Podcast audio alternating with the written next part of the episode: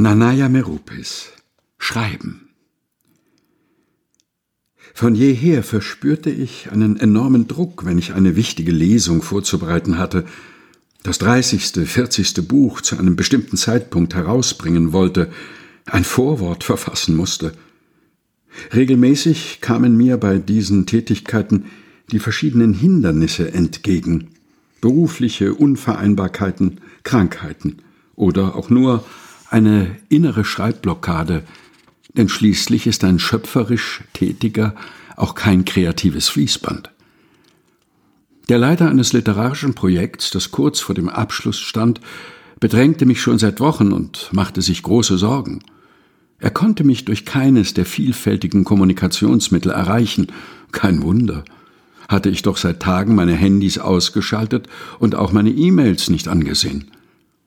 Tagelang saß ich an meinem Arbeitsplatz und skizzierte eine Geschichte nach der anderen, bis meine Sorgen kein Schreiben mehr zuließen, ein Brett vor meine Kreativität schoben. Die von niemandem erwartete Krise veränderte unseren Planeten und auch mich. Für Monate sollte die ganze Welt stillstehen. Meine internationalen Kulturprojekte wurden ebenso unmöglich wie jedes Treffen in der nächsten Bierstube. Dazu kam die Versorgung der Familie mit Rat und Draht, denn alle Kommunikationsmedien liefen im Dauerbetrieb. Bei dieser Veränderung der bisherigen Lebensgewohnheiten war an Kreativität nicht mehr zu denken.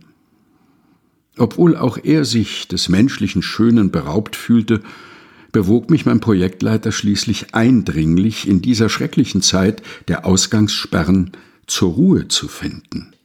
Ruhe, die letztlich in Ungestörtheit ausartete, in der ich meinen täglichen Alltag allmählich zu verlieren schien. Da machte es nichts mehr aus, dass auch mein Verleger neue Texte für eine literarische Reihe einforderte. In wenigen Tagen schaffte ich alles.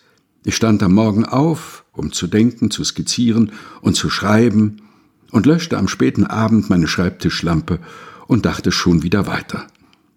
So kam ich mit Kreativität und unermüdlicher Arbeit gut durch die größte Krise seit dem letzten Krieg.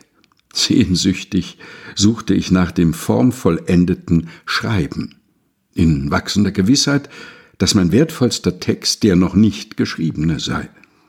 Der Verlag wartete doch auf meine nächste Geschichte. Oder sollte das eben abgeschlossene Buchprojekt mein letztes bleiben? Nanaja Meropis, Schreiben, gelesen von Helge Heynold. Aus dem Buch Lebenslichtspuren, einem Buch, das ein Geheimnis enthält. Zu erwerben beim Engelsdorfer Verlag.